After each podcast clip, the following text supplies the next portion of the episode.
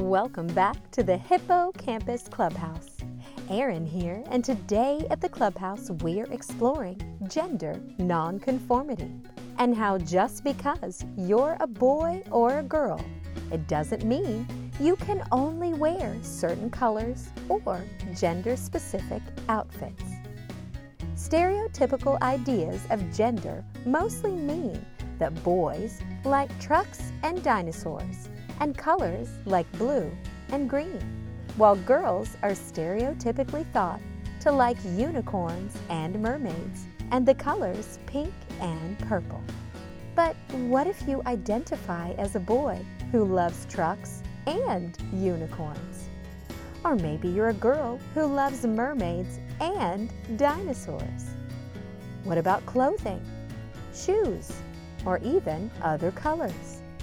In today's story, we'll meet a young boy named Jacob who loves dinosaurs, climbing, dragons, and knights.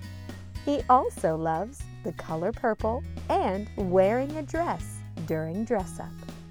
This doesn't quite sit well with some of his classmates, but with a little help from his parents, Jacob soon discovers that it's not what everyone else thinks about what you wear, but rather how you feel in what you wear and being comfortable in your own skin. Now, let's get comfy cozy and ready to open our hearts and minds with Jacob's New Dress, written by Ian and Sarah Hoffman.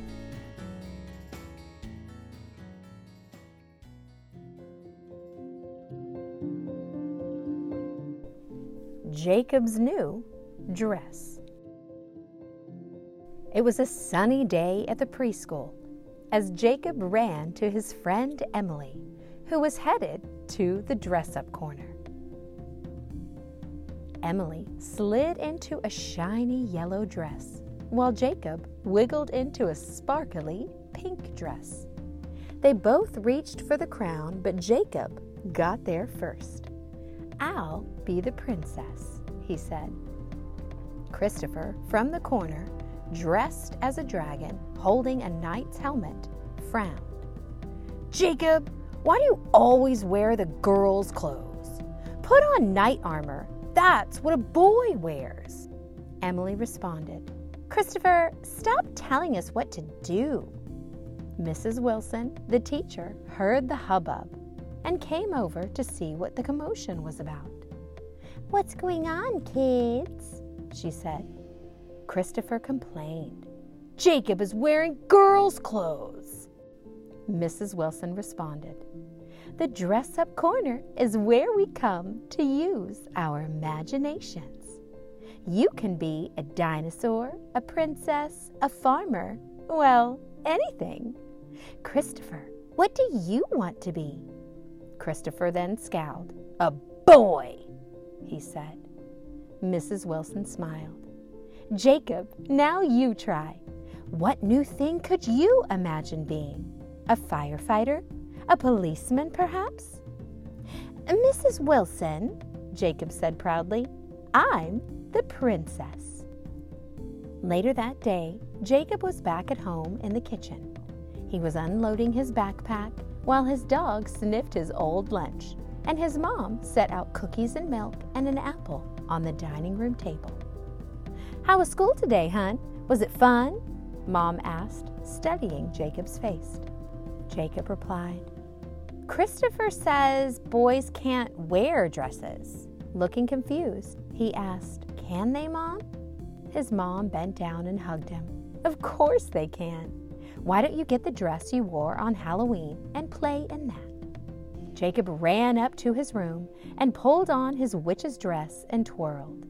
He loved the way the black lace swirled all around him. Mom, he said, I want to wear my dress to school. Jacob's mom then frowned. Um, I I don't think so, honey, she said.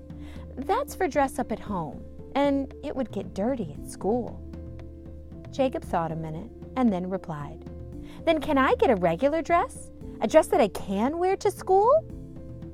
His mom was quiet. Um, let me think about that, she said. Jacob wondered what to play next. A pirate? A princess? oh, no, a bird!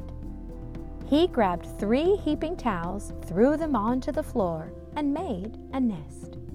Then Jacob wrapped another towel around him for feathers. Snug and warm, he imagined what a school dress would look like. The next morning, Jacob came down the stairs and stood at the top wrapped in a giant bath towel. What are you wearing? asked Mom. Jacob replied, It's like a dress, but it can get dirty, he said, pointing to the towel. I made it myself. Dad saw him and frowned. You can't go to school like that, bud. His mom quickly butt in. Um, put on some shorts and a t shirt under that dress thing, and hurry, we're late for school. Jacob and his mother arrived at school a bit later, and Jacob's mom decided to walk in with him to class. Emily saw the new dress that Jacob had made for himself and smiled big. Christopher, however, had his arms folded and he was scowling. What's that? demanded Christopher. Jacob moved closer to his mom, a little worried. Good morning, Christopher, said Jacob's mom. Jacob is wearing something new that he invented. Isn't it nice? Christopher didn't answer. But Emily cried, I want a dress like that. Where did you get it? Jacob replied, Oh, it's not a dress, said Jacob, glancing up at his mom. It's, um, a dress thing. Jacob saw Emily smile, and so he grinned back. Don't worry, I'll make you one, he said.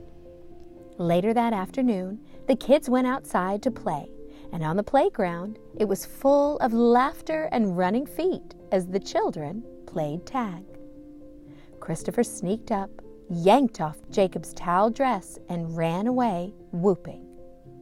Emily hissed, Christopher is so mean. Jacob watched as Christopher waved the towel like a captured flag and then started to cry. Later that day, when he came home, Jacob had his homemade dress ripped and tattered in his hands. His mother asked him, How was school today, honey? Jacob looked sad. Christopher stole my dress thing. And then the tears ran down Jacob's face. His mom bent down and gave him a very big hug. I'm sorry, she said. Christopher's not always a good friend. Jacob then whispered, Mom, can you help me make, um, a real dress? His mom didn't answer. And the longer she didn't answer, the less Jacob could breathe. Finally, with a big sigh, she responded, Let's get the sewing machine. And Jacob then felt the air refill his body, and he grinned, and Mom smiled back. There are all sorts of ways to be a boy, right? Mom said. Together they worked and sewed a dress made of shiny satin and beautiful soft lace in both purple and white. Once it was finished, Jacob slipped it on and walked over to his dad, who was sitting in a chair reading a book. Dad looked up from his book, and Jacob quietly said, Um, Mom and I made me a dress. Dad studied the dress and Jacob. And Jacob started to get that can't breathe feeling again. I can see you worked very hard on that dress, said Dad. Are you sure you want to wear it to school, though? And Jacob nodded yes. So Dad nodded back and smiled.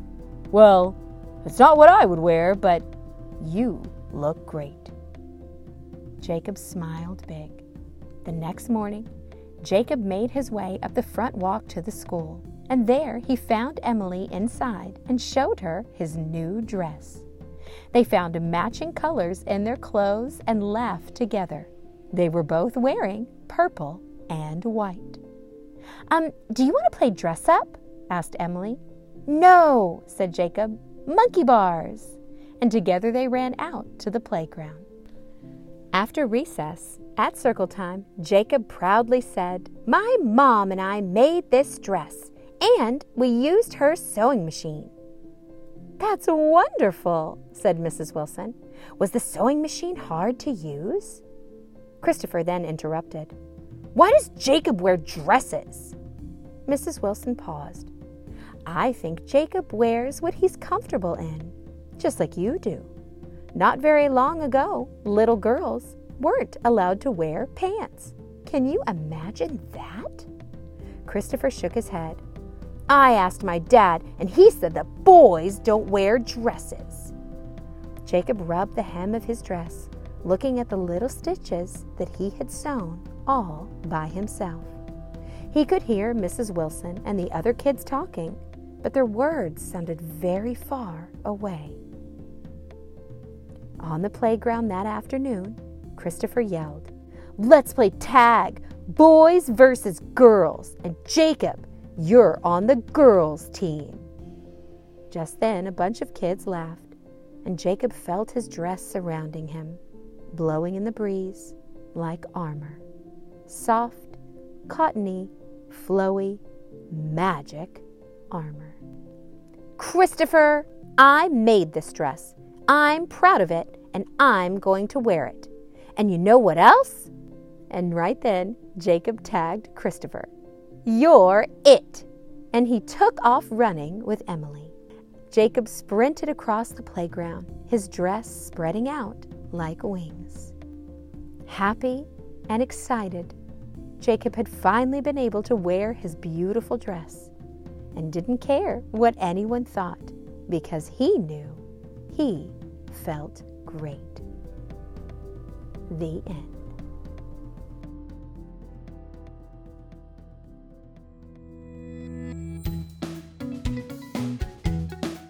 Wow, what an amazing story! I especially liked how Jacob didn't let the words of others discourage him from being comfortable in his own skin. No matter what you wear, who you are is who you should be, as long as it feels comfortable to you. At the end of this book, the author has a note that I would like to share with you. When our son Sam was a preschooler, he had long hair, wore dresses, and loved the color pink. Sam also liked traditional boy things too, like knights and castles and dinosaurs. Clinically, children like Sam are called gender nonconforming. We'd like to call him a pink boy, to us, the male equivalent of a tomboy for girls. We didn't think there was anything wrong with being a pink boy, but we knew that Sam was different, and different isn't always easy. For Sam's sake, we worked hard to educate ourselves about gender non-conforming children. Gender expression is an important part of every person's identity, and it's inborn, meaning it's not something that we choose. Gender non-conforming children are often teased and stigmatized for their differences, and research shows that their stress levels are much higher than those of gender normative kids. Studies also show that support and acceptance from family, peers, and community make a huge difference in the future health and mental health of these kids. There is still a lot we don't know, like why some kids are gender nonconforming. We don't know whether or not a particular child will grow out of it, and it's not possible to know whether a gender nonconforming child will grow up to be gay, straight, bi, or transgender. Actually, in our opinion, we think it's too early to know about this with any young child. Finding support for Sam and us has been essential, and Jacob's new dress was born of our commitment to help parents, families, teachers, and physicians stand behind all of the differently gendered little people in their lives. I hope you enjoyed Jacob's new dress and maybe learned something new to share with those in your world. Our free story time is welcome to all and made possible by listeners like you, and we thank you for your support. If you're new to the clubhouse, click subscribe. And if you like what you hear, please rate and review. Be sure to tell your friends to join us next time. If you'd like to be a guest on our podcast with your favorite story, have a grown up visit our website at hippocampusclubhouse.com and under podcast, click on Storytime Voices. While you're there, check out our one stop bookshop featuring safe and family friendly titles to love for everyone in your home, even the grown ups, all while helping to support small business and independent bookstores all across the country. Grown ups, don't forget to join the Clubhouse mailing list and learn about new story breaks ahead, parenting tips rooted in neuroscience, sensory based activities, free story time related printables, and more. Until next time, be sure to tell your story with an open heart while listening to others with an open mind, just like Jacob and his family does.